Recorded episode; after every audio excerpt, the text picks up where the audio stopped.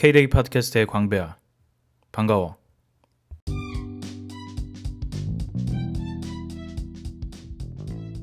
Mailchimp라는 브랜드가 있어.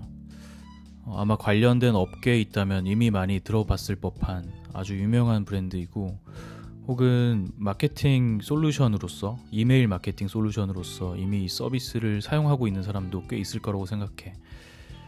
어, 조금이라도 관련된 업계라면 누구나 알 법한 굉장히 유명한 브랜드인데 이 브랜드가 최근에 rebranding을 했어. 어, 일종의 옷을 갈아입었다고 설명할 수 있겠지. 어, 보통 이제 우리가 흔히 접하는 큰 브랜드들은 이렇게 어, 로고도 바뀌고 디자인 시스템도 바뀌고 어떤 모습들이 많이 바뀌는 rebranding을 하고 그런 소식들이 종종 들리잖아. 뭐 구글에서 어떻게 했다, Airbnb가 어떻게 했다 이런 것처럼. 어, 그런데 Mailchimp의 rebranding은 유난히 눈길을 끄는 점이 있더라고.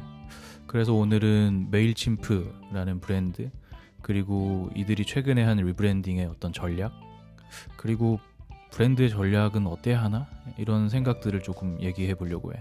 어, 그러면 지금부터 시작해 볼게.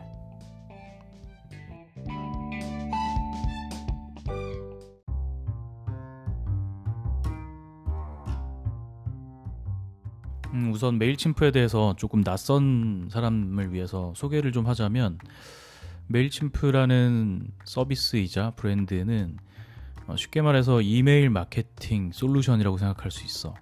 그리고 그 대상은 small business를 대상으로 하고 있어. 그러니까 뭐 쇼핑몰을 운영하거나 아니면 뭐, 뭐 아티스트거나 아니면 흔한 흔히 말하는 tech 기업이나 이런 다양한 작은 중소규모의 브랜드에서 이메일 마케팅을 하기 위해서 필요한 어떤 도구를 제공하는 그런 서비스를 만들고 있는 업체지. 메일침프라는 회사가 이제 생겨난 거는 올해 한 18년 정도 되는데 아마 2000년에 생겨난 걸로 알고 있고 그때 시작한 기업의 형태는 처음에는 웹 디자인 에이전시로 시작했다고 알고 있어. 어, 그런데 이제 웹 디자인을 의뢰하는 고객들이 보통 지금 어, Mailchimp가 서비스하는 target audience라고 볼 수 있는 small business인 사람들 위주였던 거지. 근데 그 사람들의 이제 웹을 만들어주는 역할을 하다 보니 그들이 원하는 거는 어쨌든 웹을 통해서 알리는 게 목적이었던 거지. 이미 수요가 있는 상황에서 웹을 만드는 게 아니라 웹을 만들어서 자신의 브랜드를 알리고 혹은 뭐 판매나 아니면 기타 등등의 어떤 전환 액션을 구매자한테 끌어내기 위한 그런 마케팅의 용도가 더 컸던 거지. 그러다 보니까 어, 웹 디자인뿐만 아니라 뭐 고객의 needs는 마케팅에 굉장히 커, 크게 있었던 거야. 그래서 그런 니즈나 요구사항이 점점 많아지면서 그때 당시에 어, 최적의 마케팅 수단인 그런 채널인 이메일을 통한 마케팅 솔루션을 조금씩 제공하기 시작했대. 그러면서 메일침프가 어, 제공하기 시작한 그런 이메일 마케팅 솔루션들이 더 오히려 웹을 구축하게 하는 기능보다 잘 팔렸던 거지. 그래서 이메일 마케팅 솔루션으로서 완전하게 pivot된 게 한 설립하고 6년 정도 돼서는 웹 에이전시가 아닌 이제 이메일 마케팅 서비스로 완전히 자리를 잡게 됐대. 그래서 그 이후로 굉장히 빠른 성장을 하고 있고 어, small business를 위한 이메일 마케팅 솔루션이라는 포지션으로 어, 굉장히 확고하게 자리를 잡은 브랜드라고 나는 알고 있어. 아마 굉장히 압도적인 어, 플레이어일 거야. 물론 경쟁자는 있지만 어, 이 업계에서 이메일 마케팅 솔루션 뭘 써야 되지? 라고 하면 아마 10중 8구는 Mailchimp 쓰면 돼 라고 말할 정도로 어떤 압도적인 포지션을 잡고 있다고 알고 있어. 음, 어, 내가 찾아본 바로는 그 매출 규모가 2016년이 한 400 million 달러 정도가 된대. 한국 돈으로 한 4천억에서 5천억 사이겠지? 그리고 그 이후로 한 2년이 더 지났으니까 2017년, 2018년 매출은 또 얼마나 성장했을지 잘 모르겠네. 근데 굉장히 빠르게 성장하고 있다고 알고 있어. 그 2016년 매출이 400밀리언이었는데 2015년 바로 전해 매출이 280밀리언이었다고 알고 있거든. 여기 굉장히 큰 폭의 성장이지. 그리고 어. 그 하루에 최근 통계로는 하루에 메일침프를 통해서 발송되는 이메일의 양이 1조 개래. 1조 개의 메일이 메일침프라는 솔루션을 통해서 날아가고 있고 그 다음에 매일 14,000개의 계정이 메일침프에 새로 추가되고 있대. 이 계정이라는 거는 이제 이 솔루션을 사용하는 사람의 계정이라는 거지. 그 메일을 받는 대상이라는 게 아니라 그 정도로 이 서비스는 고객 규모와 매출 규모가 계속 성장 중인 그런 기업이야. 근데 나는 이, 이 얘기를 하려고 이걸 알아본 게 아니라 예전에 한번 찾아본 거를 지금 다시 이제 어, 디 적어놨던 거를 다시 찾아본 건데 왜 신기해서 찾아봤냐면 한번 그 재작년쯤에 뉴욕 타임즈의 Mailchimp에 대한 얘기가 실린 적이 있었거든. 근데 너무 인상적이더라고. 특히 이런 그 어떤 특정한 웹 에이전시라는 특정한 기능을 제공하는 회사로서 어, 시장에 진입했다가 거기에 맞닿아 있는 needs를 발견하고 다른 기능을 코어로 삼으면서 pivot한 이런 과정도 재밌었고 또 더 재밌는 거는 이 회사가 이렇게 큰 회사로 성장했는데 투자를 한 푼도 안 받았대. 이게 나는 굉장했던 것 같아. 왜냐면 내가 이 당시에는 그 회사를 설립하고 우리 회사는 재정적으로 어떻게 운영을 해야 되나라는 고민도 어느 정도 있었던 시기였거든. 그리고 어, 많은 이제 내가 tech 스타트업을 경험하면서 음, 외부 자본에 크게 의존하는 그런 어, 의존 많이 의존하는 현상에 있어서 좀 염증을 느낄 때도 있었고 물론 외부 자본을 통해서 성장하는 게 나쁘다고 생각하지는 않아. 다만 그게 어떤 정해진 방법이라고 생각하는 것 그런 태도에 대해서 좀 염증이 있었거든.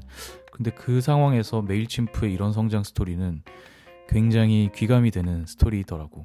굉장히 빠르게 그 초, 초반에 이제 웹 에이전시 활동할 때부터 이미 sustainable한 그러니까 이미 돈이 남는 그런 회사의 상태를 만들었고 거기서 이제 pivoting을 하면서 더 크게 성장을 한 아주 좋은 성장의 케이스였던 거지.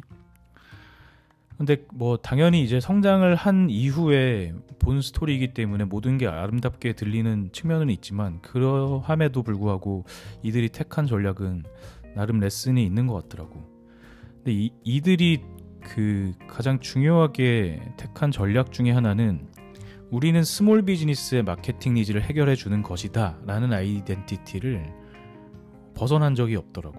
왜냐하면 Mailchimp가 한창 이제 이메일 마케팅 솔루션으로 어, 새로운 기업으로 각광받기 시작할 때 이제 투자 의사를 지닌 곳들이 굉장히 많았겠지. 그러면서 이들이 제안한 거는 야 우리가 어, 얼만큼 투자를 할 테니까 너네 small business보다 더 큰 물에서 놀아야 돼. 그래야 대박이 터지겠지라고 하면서 small business를 위한 거 말고 이제 흔히 말하는 이제 B2B 뭐 물론 small business도 B2B지만 B2 big business 그러니까 대기업에 납품하는 그런 이메일 마케팅 솔루션을 만들어야 돼라고 많은 제안이 있었다고 하더라고. 그런데 어, 이들이 중요하게 생각한 identity는 우리는 small business를 위한 사업을 한다 라는 거가 있었기 때문에 그 소신으로 그러한 이유 때문에 거의 모든 투자를 거부했다고 하는 어떤 창업자의 이야기가 있었어. 물론 뭐 이런 스토리를 뭐 표면만 보고 아 정말 그렇구나라고 이해하기는 어려울 수도 있고 거기에 많은 어, 우리가 알지 못하는 히스토리가 있을 수는 있겠지만 기본적으로 그들의 아이덴티티를 확고하게 지킴으로써 오히려 더 탄탄하게 성장을 할 수 있었다 이런 생각 때문에 굉장히 인상적이었어. 그리고 나는 이 Mailchimp를 현재 사용 중인 고객이기도 해. 우리는 내 회사는 일종의 small business고 어, 그리고 우리는 항상 우리의 브랜드를 알리고 고객한테 구매를 요구하도록 하는 구매를 이끌어내도록 하는 마케팅 활동이 필요하거든. 어, 물론 한국에서 이메일이라는 채널은 마케팅 수단으로서 과연 얼만큼 매력적인가라는 거에 있어서 여러 가지 반론은 있을 수 있겠지만 이들이 제공하는 거는 사실 지금은 이메일 마케팅 이상의 기능들을 제공하거든. 간단하게 내가 메일침프를 좋아하는 이유가 몇 가지 있는데 설명을 좀 하자면 그러니까 첫 번째로는 단위 제품, 단위 기능으로서의 완결성이 뛰어나다는 점이야. 그 메일침프가 제공하는 솔루션의 기능을 보면 여러 가지가 있겠지. 그 중에 가장 자주 쓰이는 기능은 고객의 리스트를 관리하는 기능 이런 게 있을 거고, 그 다음에 어, 메일의 콘텐츠를 제작하게 하는 editing tool의 기능들이 있을 거고, 그 다음에 발송한 다음에 발송과 관련된 그 사후의 분석의 어, 기능들 이런 것들이 있겠지. 사실 이 flow가 나는 가장 많이 어, 사용하는 어떤 방식인데 이 단위 기능 하나하나가 굉장히 완결성이 있다는 거야. 그 완결성이라는 거는 한 이 정도면 됐겠지라는 거를 훨씬 뛰어넘는 아, 이런 것까지 신경 썼어? 라는 정도의 어떤 기능들을 제공한다는 거지. 어, 뭐 지금 얼핏 생각 드는 걸로는 음, 이메일을 보내면 받는 사람마다 이메일을 보는 환경이 다르잖아. 특히 mobile device로 이메일을 checking하는 비율이 훨씬 커지면서 모바일 디바이스마다 그 환경이 다르고 그리고 또 이메일을 읽는 것은 이메일의 어떤 어떤 애플리케이션으로 읽게 되는 경우가 많고 혹은 이메일을 호스팅해주는 서비스마다 그들이 제공하는 인터페이스는 다 다르잖아. 누군가는 뭐 야후 메일에서 열어보고 누군가는 gmail.com에서 열어보고 이러기도 하니까. 누군가는 또 뭐 iOS device에서 애플 메일로 열어보기도 하고 누군가는 안드로이드에서 gmail 앱으로 열어보기도 하고 Inbox로 열어보기도 하고 다양하지. 그런데 그것들을 내가 보내는 입장에서 사용자가 그걸 어떻게 보일지가 막막할 거 아니야. 혹시 깨지면 어떡하지? 이미지가 너무 작게 보이면 어떡하지? 아, 내가 보이 내가 만든 환경에선 잘 보이는데 내가 테스트한 환경에서는 완벽한데 다른 환경에서는 괜찮을까? 이런 걱정이 있잖아. 그래서 여기서 제공하는 기능 중에 하나는 그런 디바이스와 환경마다 다 다양하게 어떻게 보일지를 실제로 렌더링을 돌려가지고 그걸 출력된 모습을 되게 다양한 조건으로 음, 확인할 수 있게 하는 기능도 있어. 그 나는 이런 기능까지는 사실 생각하지는 못했거든. 음, 그러니까 이들은 필요한데 그게 그거를 구현하려면 굉장히 과한 어떤 설정과 리소스가 들어가는 일이다라고 하더라도 그냥 해서 제공해버리는 이런 느낌을 받은 거지. 그래서 이런 단위 기능으로서의 완결성이 굉장히 뛰어나다라는 생각이 있었고, 뭐 지금 예, 얘기한 예시뿐만 아니라 어, 이 서비스를 사용해 보면 어, 더 그런 것들을 느낄 수 있게 될 거야. 그리고 또 하나는 그 이들은 아까 얘기한 그 본인들이 중요하게 생각하는 코어에 딱 머물러서 다른 쪽으로 확장하지 않았다 그랬잖아. 그러니까 small business에서 big business로 확장하지 않았다 그랬잖아. 그렇다고 해서 어떤 기능을 확장하지 않은 건 절대 아니거든. 이들은 항상 확장하고 있어. 이들이 boundary를 짓는 거는 우리는 음, small business가 마케팅을 하는 거를 도와줄 거야 라는 boundary를 딱 정해놓고 거기서 이메일 관리 솔루션이라는 강한 core를 가지고 기능을 확장해 나간 거지 그래서 음, 예컨대 지금 음, 이들이 제공하고 있는 기능 중에는 이 이메일 캠페인을 만들면서 그거 그 소재를 활용해서 바로 광고를 집행하게끔 하는 기능도 가지고 있어. 그리고 내가 광고를 보내는 대상이 되는 mailing list의 고객을 기반으로 유사 고객 targeting을 걸어가지고 음, 어, 그를 그들을 대상으로 광고를 내보내게 하는 그런 기능도 갖고 있지. 어, 심지어 이제 페이스북하고 인스타그램을 지면으로 한 광고 관리 기능이 Mailchimp의 admin 안에서 모두 설정이 가능하도록 제공도 되고 있어. 어, 그 페이스북하고 인스타그램 광고를 하려면 물론 다른 어떤 어, 어떤 third party solution도 있기는 하지만 우리가 흔히 생각하면 Facebook Ad에 들어가서 관리를 해야 되잖아. 그런 게 그런데 이들은 어, 이메일을 캠페인을 만들기 시작한다는 건 어떤 특정한 광고의 어, 그 캠페인이지 말하자면 캠페인을 하는 거고 이메일뿐만 아니라 다른 지면에도 네가 생각하는 어, 마케팅 활동을 하게 해줄게 라고 하면서 제공을 하게 하는 거지.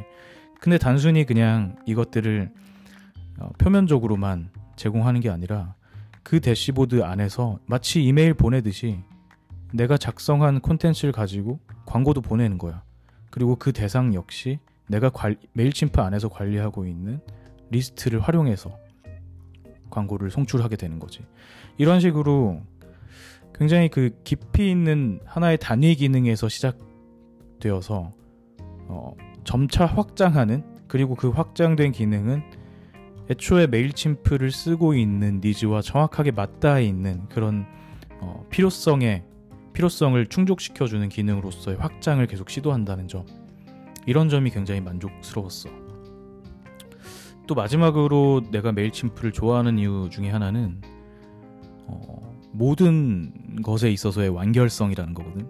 그러니까 이게 어떻게 보면 branding이라고 할 수도 있을 것 같은데 이들이 만들어 놓은 웹사이트나 이들이 운영하는 뭐, 뭐 블로그나 혹은 뭐 어, Twitter account나 모든 곳에서 이들이 활동하는 모든 곳에서 그 디자인, 문구, 뭐 다루고 있는 컨텐츠, 뭐 기능의 디테일들 어, 이런 모든 every single 디테일에서 어, 이들이 갖고 있는 어떤 음, 완결성과 이들의 독특한 취향과 풍미를 느끼게 해준다는 점 이런 것들이 굉장히 또 만족스럽더라고. 그래서 단순히 이거를 쓰면서 기능적으로만 만족했을 뿐 아니라 마치 나는 그냥 이 어, 하나 한 명의 사용자일 뿐인데 메일침프라는 브랜드의 팬이 되어가는 그런 느낌이 들 정도였으니까. 음. 그래서 어, 초반엔 나도 아 나도 이런 브랜드를 빌딩하고 싶다 이런 생각도 많이 하게 되고 쓰면서도 참 만족스럽고 여러모로 나한테는 귀감이 많이 되는 그런 브랜드였던 것 같아요.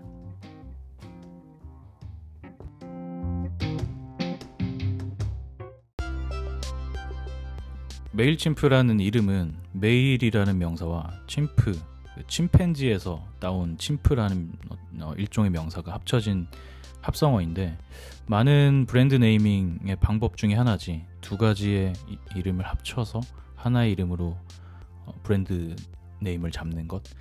그래서 이 네임은 굉장히 단순한데 그리고 별 뜻도 없지. 어, 침팬지가 그냥 이들의 어떤 그 심볼인 거야. 그래서 로고도 항상 침팬지 얼굴이 있고 그렇거든. 어, 그런데 여기서 이제 그 이름에서도 볼 수 있듯이 이들이 하는 어떤 브랜드의 포지션의 전략은 브랜드의 어떤 인격을 부여하는 거야. 보통 우리가 음, 이메일 마케팅 솔루션이라는 어떤 도구적인 서비스를 제공한다라고 했을 때 굉장히 기능적이고 딱딱할 것 같잖아. 그런데 메일침프는 그런 어떤 기능적이고 이성적인 면을 굉장히 완결성 있게 제공하면서 그 위에 어, 그것과는 또 다른 굉장히 인간적인 그러니까 휴머나이즈된 브랜드를 보여주고 있어. 그것들을 이제 형상화하는 역할이 이 메일침프의 상징인 이 원숭이 캐릭터라고 볼 수 있지. 이 아마 얘 이름이 아마 없을 거야. 그래서 이, 얘 이름은 뭔가 막 이런 컨텐츠도 있 었던 것 같고 그런데 그래서 이들은 그 전반적으로 모든 디테일에 이런 브랜드를 잘 살려놓고 있어. 어, 인간적인 터치 그리고 어, 유머러스한 태도 이런 것들을 어, 브랜드 전반에 이제 깔아놓고 있지.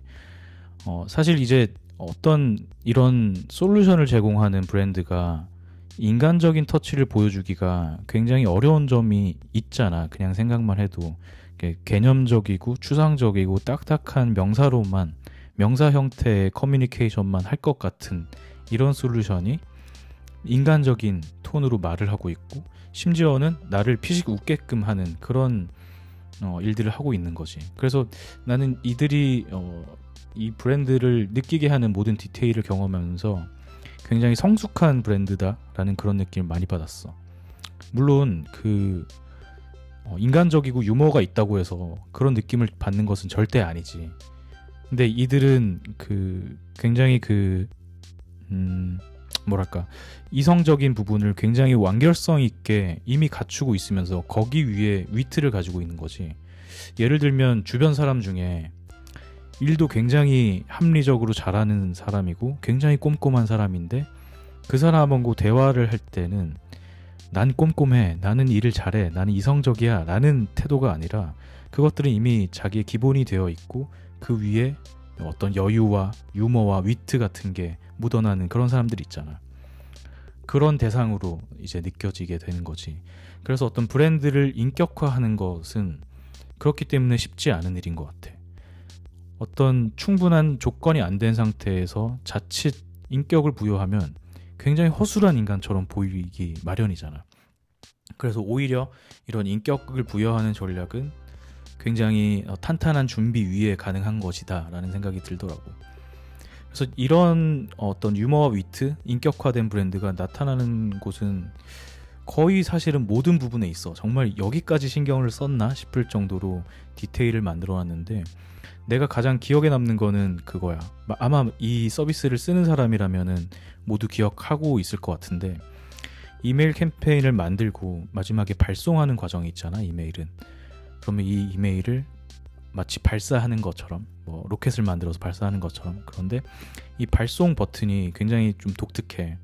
그냥 기능만 생각하면 발송하기 뭐 혹은 중요한 기능이기 때문에 실수하지 않도록 한 번 더 컨펌 창을 띄우거나 이런 정도의 이제 설계를 생각할 수 있을 텐데 물론 이들도 그렇게 하고 있어. 발송하기 버튼을 누르면 컨펌 창이 뜨게 되는데 그 컨펌 창에서 어떤 게 나오냐면 어, 동그라미 안에 어, 그 로켓 발사 빨간 버튼 같은 게 있고 거기에 그 원숭이 손이 나와. 원숭이가 이 검지를 펴고 그 버튼을 누를까 말까 이렇게 왔다 갔다 하면서 굉장히 긴장된 모습이 느껴지는 그러면서 이거를 지금 누르면 지금 몇 명의 구독자한테 네 캠페인이 보내지는 거야. 보내겠니? 이렇게 컨펌을 요구하는 거지. 그리고 그 밑에 깨알같이 어떻게 써 있냐면 This is your moment of glory 라고 써 있어. 그러니까 이것은 너의 영광의 순간이다. 그러니까 이 이메일 캠페인을 열심히 만들어 가지고 내가 발송하는 그 순간은 뭔가 론치하는 순간이잖아. 그러니까 굉장히 좀 기분이 좋은 순간이지 어떻게 보면. 그럴 때 그런 감정을 같이 느껴주는 대상으로서 단순히 너는 이걸 누르면 발사되는 거야 라고 하는 것 뿐만 아니라 야 어때 흥분되지 않니 신나지 않니 라고 옆에서 굉장히 그 음, 사려 깊게 그러면서 위트를 가지고 말해주는 든든한 어떤 조력자처럼 이렇게 해주고 있는 거지. 이런 어떤 그 디테일들이 굉장히 많은 곳에 숨어 있고 이들이 추구하는 어떤 인격이 부여돼 있고 유머를 보여주는 브랜드 전략이 잘 드러나고 있어. 어, 그런데 이제 어, 최근에 내가 그 Mailchimp가 rebranding을 했다고 그랬잖아. 그래서 어, 이, 이미 이렇게 잘 branding을 하고 있는 기업이 rebranding을 어떻게 했을까 굉장히 궁금해가지고 어, 새로 어, branding이 발표된 어떤 article도 보고 어, 새로 웹사이트가 개편된 모습도 보고 했는데 나는 좀 굉장히 어, 음, 의외였어. 뭐랄까 의외였다기보다는 약간 신선했다고 해야 될까? 어떤 그 모습들을 좀 따져보면 일단 보이는 모습만 따져보면 로고 타입이 일단 더 단순해졌어. 그 원숭이 얼굴이 조금 더 디테일이 줄고 그래서 작은 사이즈나 큰 사이즈나 모두 잘 보일 수 있도록 그렇게 됐고 그리고 원래는 이제 몇 가지의 컬러로 이루어진 로고였는데 컬러는 그냥 하나의 컬러로 아마 검은색인 것 같아. 검은색이 아니면 짙은 갈색으로 보이기도 한다. 그렇게 바뀌었고 그 옆에 함께 있는 그 typeface는 이들이 새로 만든 typeface인데 이 typeface의 느낌이 굉장히 복고적이야. 어, 웹사이트에서 잘 보지 못하는 그런 typeface야. 뭔가 그 어, 나는 이 폰트에 약간 문외한이라서 잘은 모르지만 그 획, 획의 굵기가 일정하지 않고 그리고 그 어떤 그 가로획과 세로획의 시스템이 딱 되게 strict한 법칙으로 이루어진 게 아니라 어떨 때는 굵기도 하다가 어떨 땐 얇기도 하고 뭐 이런 스타일로 돼 있어. 그래서 약간 유머러스한 그런 그러면서도 이제 디지털 시대의 느낌이 아니라 좀 복고적인 느낌의 typeface의 어떤 로고 타입으로 바뀌었어. 그리고 웹사이트를 보니까 이 웹사이트에 있는 콘텐츠 영역의 폰트가 꽤 인상적이더라고.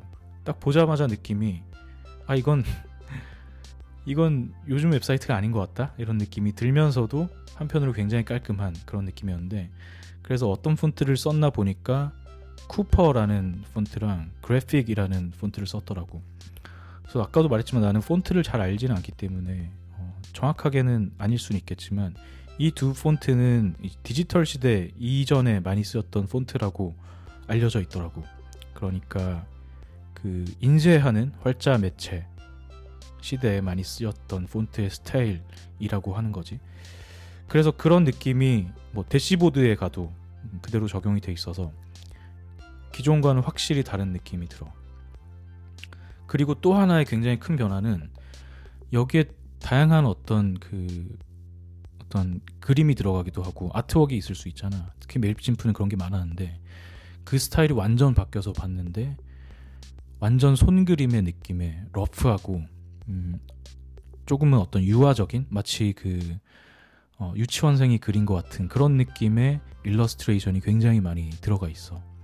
그래서 이런 느낌을 종합해서 보면 문득 생각나는 브랜드가 Intercom도 조금 그런 스타일이기도 하고 물론 Intercom은 Mailchimp만큼 이제 복고적이진 않지 특히 폰트에 있어서 혹은 최근에 어, Medium도 어느 정도 그런 branding이 있었던 것 같아 특히 일러스트레이션에서 음.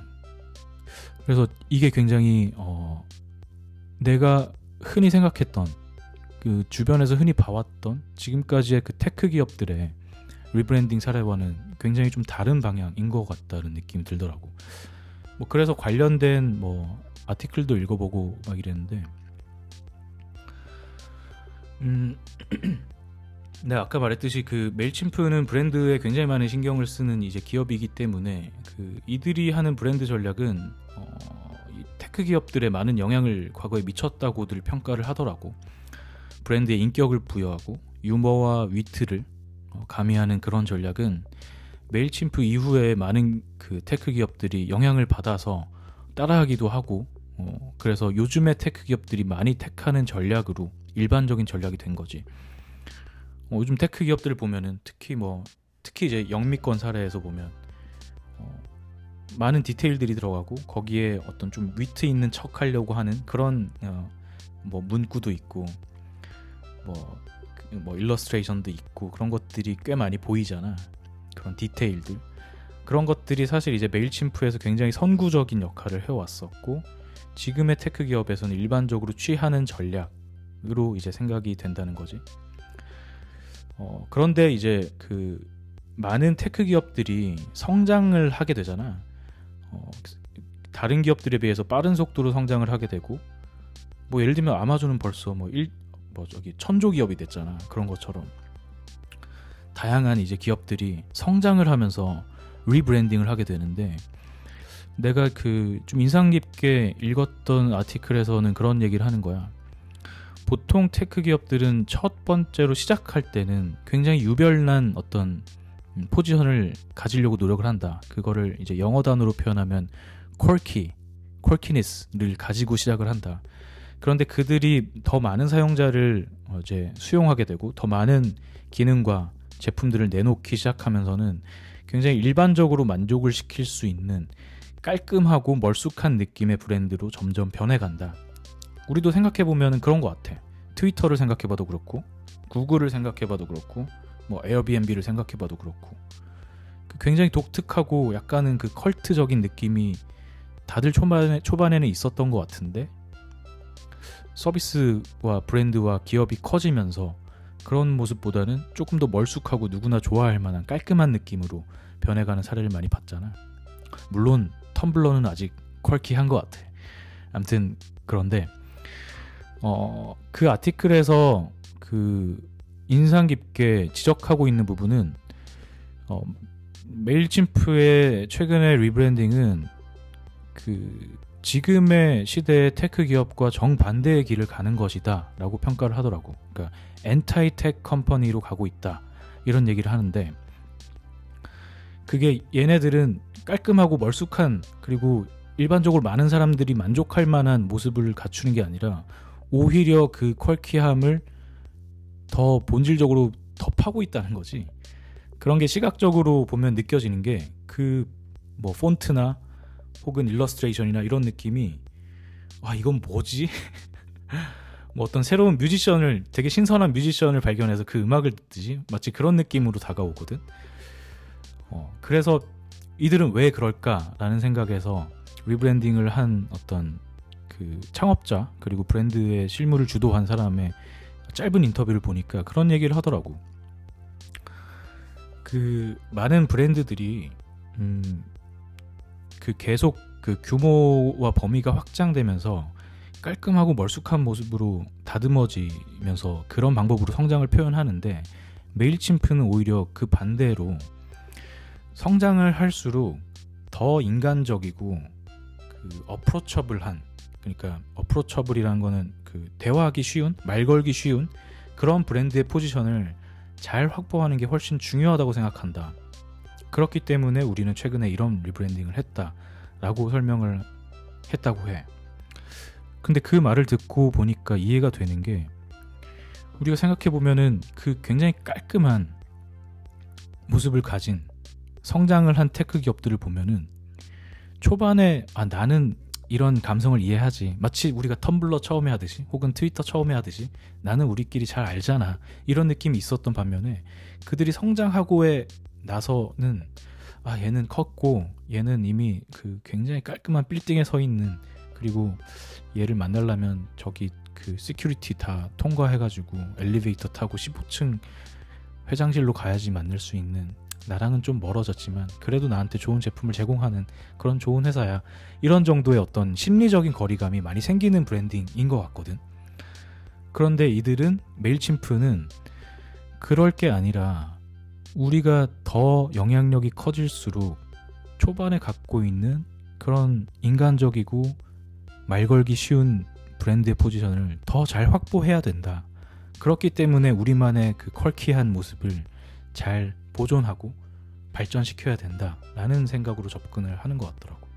그래서 어떤 이런 브랜드가 주는 어떤 심리적인 거리감이라는 게 성장과 함께 생각했을 때 굉장히 중요한 측면이고 그리고 그때 선택하는 어떤 브랜드의 전략이란 거는 굉장히 다른 방향의 선택이 될 수 있구나 이런 생각을 하게 됐어. 그래서 마치 tech 업계에서 인격을 부여하고 유머와 위트를 가미한 이런 전략으로 어느 정도 선구자적인 역할을 했던 Mailchimp가 또 이번 rebranding을 통해서 성장하는 tech 기업에서 브랜드의 전략은 어때야 하나 라는 측면에서 또 한 번의 어떤 선구자적인 어, 모습을 보인 것이 아닌가 이런 생각이 좀 들기도 하더라고. 그리고 어떤 시의성에 있어서도 나는 괜찮다는 느낌을 받았는데 그 인쇄 매체에서 주로 사용되던 typeface를 썼다고 했잖아. 그 그런 게 이들이 추구하는 인간적이고 대화하기 쉬운 브랜드의 느낌을 꽤 잘 살려주고 있는 게 아닌가 이런 느낌도 받았어. 왜냐면 어, 요즘에 모든 그 브랜드들이 선택하고 있는 꽤나 많은 어떤 그 폰트의 선택들과는 정반대의 선택이고 오히려 디지털 시대 이전의 어떤 룩을 가지고 있어서 더 친근하고 다가가기 쉬운 느낌이 들더라고. 물론 음, 내가 이들이 좀 선구적인 어, 또 역할을 했다, 모습을 보였다 이런 것과 그 효과가 좋았다라고 판단하기에는 조금 이를 수도 있어. 이들의 rebranding이 어, 아직 많은 사용자들한테 선보이지 않은 거고 심지어 rebranding 했다고 아, 알려주는 메일이 오늘 도착했거든. 그래서 이것들이 성공한 전략으로 평가될지 그리고 특히나 소비자한테 어필이 잘 될지 이런 것들은 아직 판단하긴 이른 것 같고 더 생각해 볼 여지는 있는 것 같아.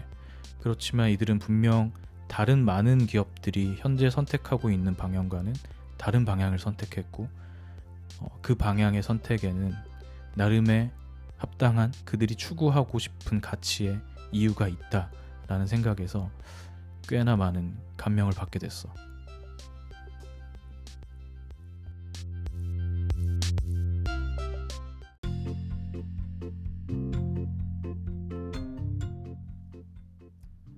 브랜드라는 게 뭘까라는 생각을 요즘 많이 하게 돼. 어, 내가 하는 일 때문에 더 그렇기도 한데 어, 나는 회사를 설립한 지 이제 2년 가까이 되어 가고 그러면서 그 2년이라는 시간 동안 어떻게 제품을 만들어야 되는지 그리고 그 제품을 어떤 방식으로 제공하고 알려야 하는지 그리고 고객과의 커뮤니케이션은 어떻게 해야 되는지 그것들을 위한 운영의 순간들에는 어떤 기준으로 판단을 해야 되는지 이런 부분들을 많이 생각하면서 일해 왔거든. 그러면서 자연스럽게 어, 생각하게 되는 거는 우리 고객이나 혹은 고객이 아니더라도 어, 고객이 될 가능성이 있는 소비자들한테 내가 제공하고 있는 서비스, 제품들은 어떤 포지션으로 인지가 될까? 아, 굉장히 단순한 언어로 그 사람들이 인지를 할 텐데 어떻게 인지하고 있을까? 혹은 단어가 아니더라도 어떤 심상으로서 어떤 어떤 이미지로 인지가 되고 있을까라는 것들을 떠올리게 되잖아. 음, 그런 게 이제 브랜드의 포지션이라고 할 수 있을 것 같은데 브랜드라는 거를 그 사전적인 의미를 좀 찾아보면 그 위키피디아에서 찾아보니까 이렇게 얘기하더라고. 브랜드는 어떠한 조직이나 제품을 소비자의 눈에서 경쟁자와 구별되어 보이도록 하는 이름, 용어, 디자인, 심볼 또는 다양한 기능들을 의미한다. 그러니까 굉장히 다양한 요소들을 통해서 소비자한테 다른 경쟁자와는 다르게 인지되도록 하는 그런 활동들을 얘기하는 거겠지.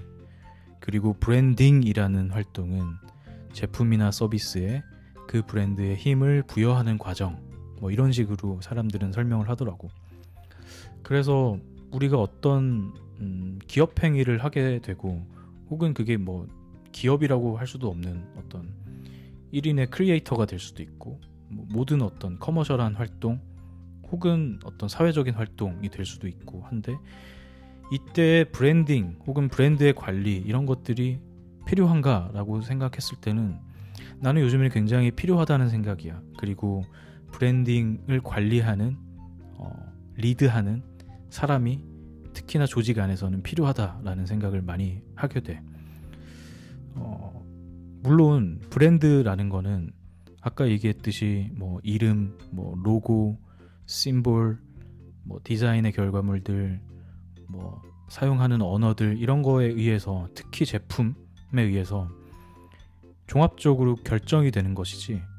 그런데 그게 하나의 어떤 어, 아까 얘기했듯이 경쟁자와 구별되어 되도록 구별되어서 보이도록 하는 우리가 원하는 방향으로 구별되어 보이도록 하는 쪽으로 이런 모든 요소들이 잘 집행되고 있나 라는 것들은 우리가 하는 행위가 영향력이 커질수록 굉장히 복잡해지고 관리를 하지 않으면은 음, 특정한 어떤 우리가 목표로 하는 브랜드의 포지션을 갖게 될 수 없는 것이 되겠지. 그래서 소비자의 눈에는 음, 여기서는 이런 스타일이었다가 뭐 예를 들면 뭐 제품을 기능을 사용할 때는 이런 감정을 받았다가 이들이 하는 커뮤니케이션을 보면 또 다른 감정을 받고 이런 경험을 제공한다면 소비자의 입장에서는 아 얘네들은 이래라는 어떤 강한 포지션을 잡지 못하게 될 거고 그거는 결국에 내가 하는 활동들이 어, 소비자의 눈에 강하게 인지되지 못해서 결국에 그들은 다른 선택권을 가지고 어, 나의 서비스로 들어오지 못하는 가능성이 더 높아지게 되는 거니까.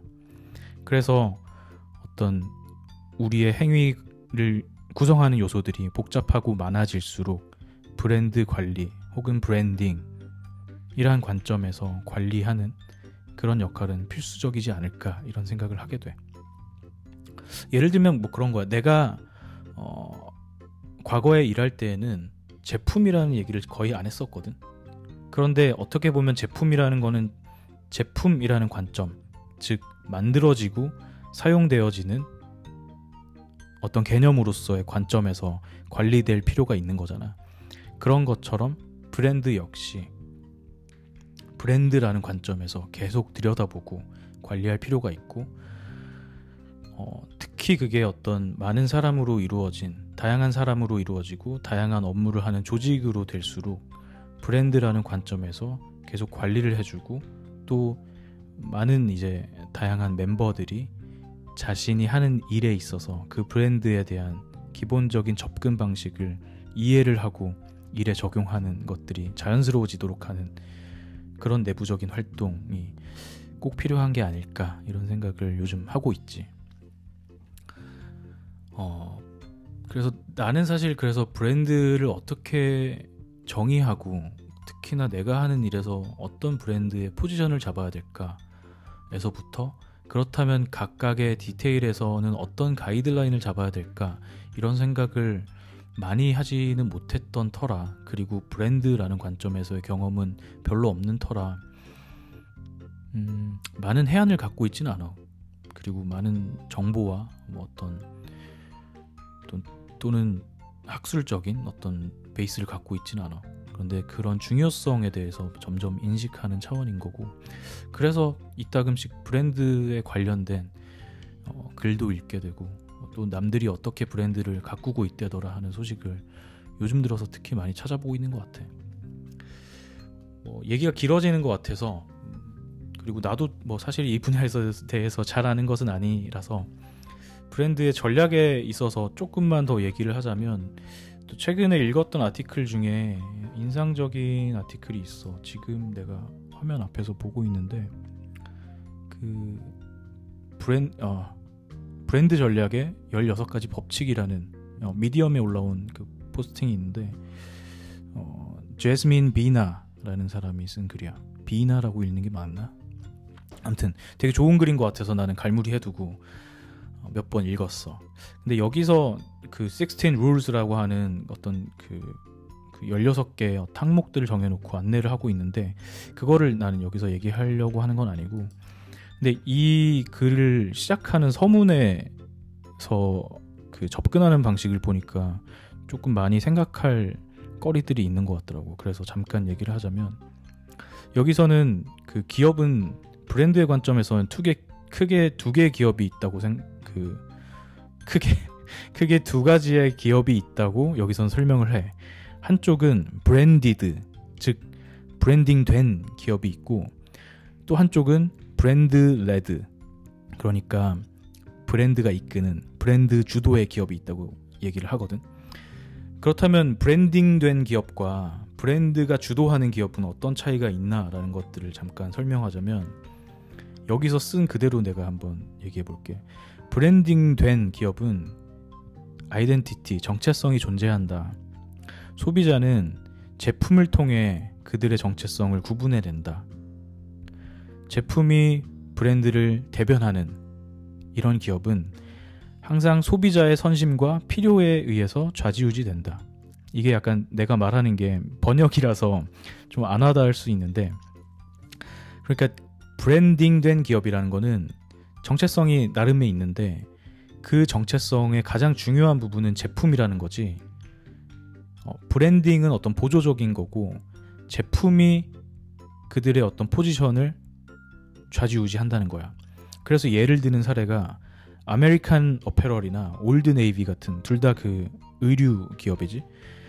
그래서 그런 사례들은 브랜딩된 기업이라고 설명을 해. 걔네들은 정체성이 있어. 그런데 시장의 수요로 인해서 가격 인하가 요구되거나 어떤 특정한 스타일이 인기가 있다거나 하면은 그들은 그 흐름을 따를 수밖에 없다.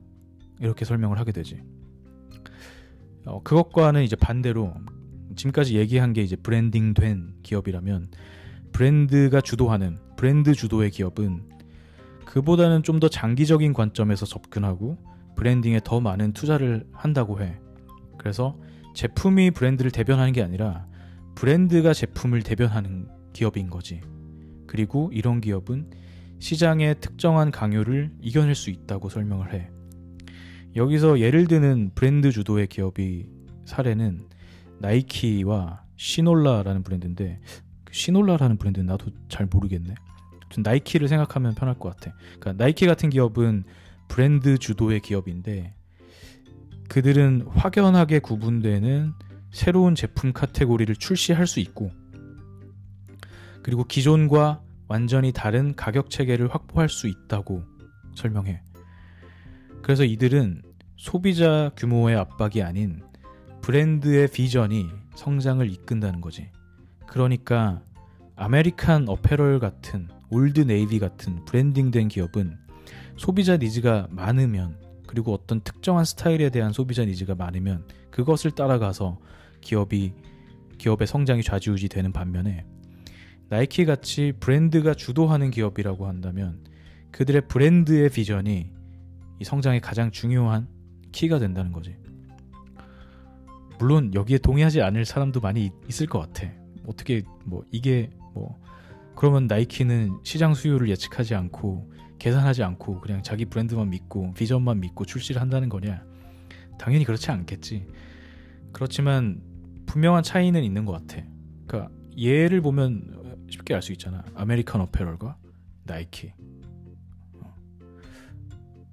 나이키는 어, 시장의 수요가 없는 그런 제품군들을 만들어내지.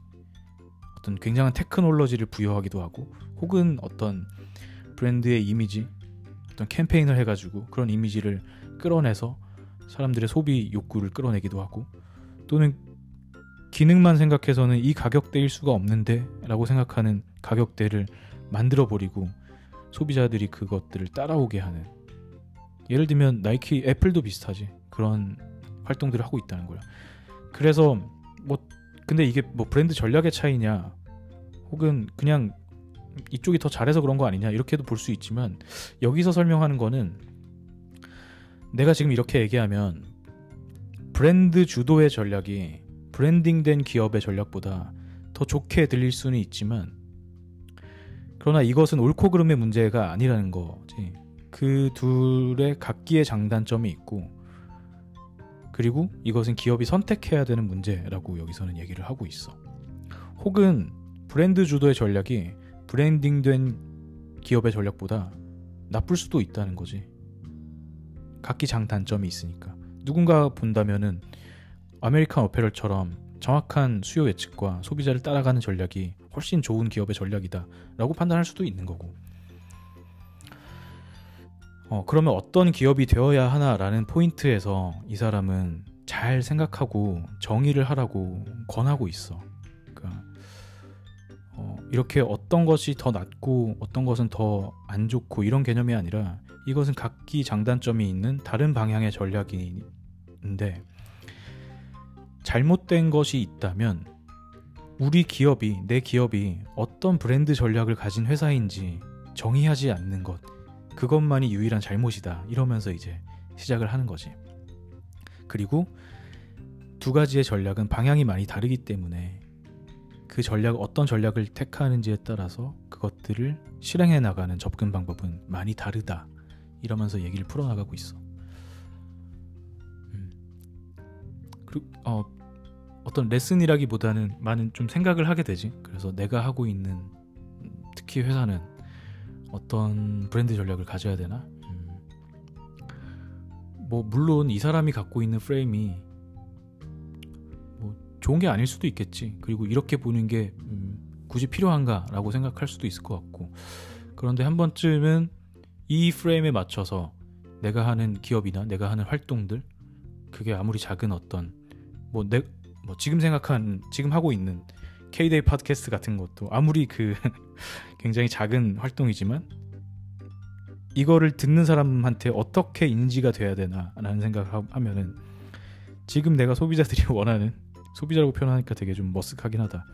소비자들이 원하는 그런 니즈에 어, 맞춰가야 되나? 아니면 어떤 내가 생각하는 어떤 브랜드 비전에 좀 더 끌고 나가면서 장기적인 투자를 해야 되나?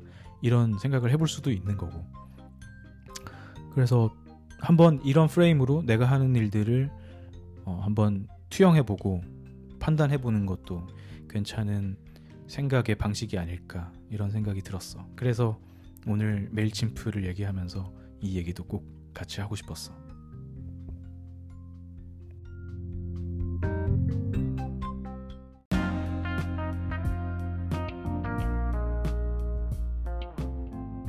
어, 오늘 에피소드에서 한 얘기 중에 내 의견은 거의 없어. 어, 주변에서 본 사례들이나 어, 다른 사람들의 의견들 이런 것들을 소개하는 정도였던 것 같아. 그만큼 나는 브랜드라는 관점에서 굉장히 어, 아직 배워야 할 게 많은 어, 그런 사람인 것 같고 배우고 싶은 욕구가 많은 그런 정도인 것 같아. 아마도 이 팟캐스트를 듣는 사람들 중에서는 나보다 훨씬 브랜드에 관련된 고민도 많이 하고 어, 공부도 많이 한 사람도 있을 것 같거든. 그래서 음, 궁금해. 특히 메일침프 사례는 어떻게 보고 있는지도 궁금하기도 하고 음, 브랜드의 전략에 있어서 어떤 경험들을 해왔고 어떤 생각들을 갖고 있는지 많이 얘기를 나누고 싶어. 사실 일하느라 바빠서 어떤 이런 원리적인 얘기 같은 경우는 평소에 잘 못하게 되잖아. 그래서 혹시라도 이 에피소드를 듣고 브랜드에 관련된 혹은 그 여러 가지 사례들에 관련된 이야기에 대해서 할 얘기가 있다면 내 트위터 혹은 관련된 여러 가지 채널로 어, 나한테 얘기를 건네주면 나는 고마울 것 같고 또 연관돼서 또 다르게 풀어내갈 풀어낼 만한 얘기가 이야기거리가 있다면 또 다른 에피소드에서도 다룰 수 있으니까 음, 반응을 좀 주면 너무 고마울 것 같아. 어, 그러면 오늘도 고마웠고 또 다른 더 재미있는 얘기로 돌아올게. 안녕.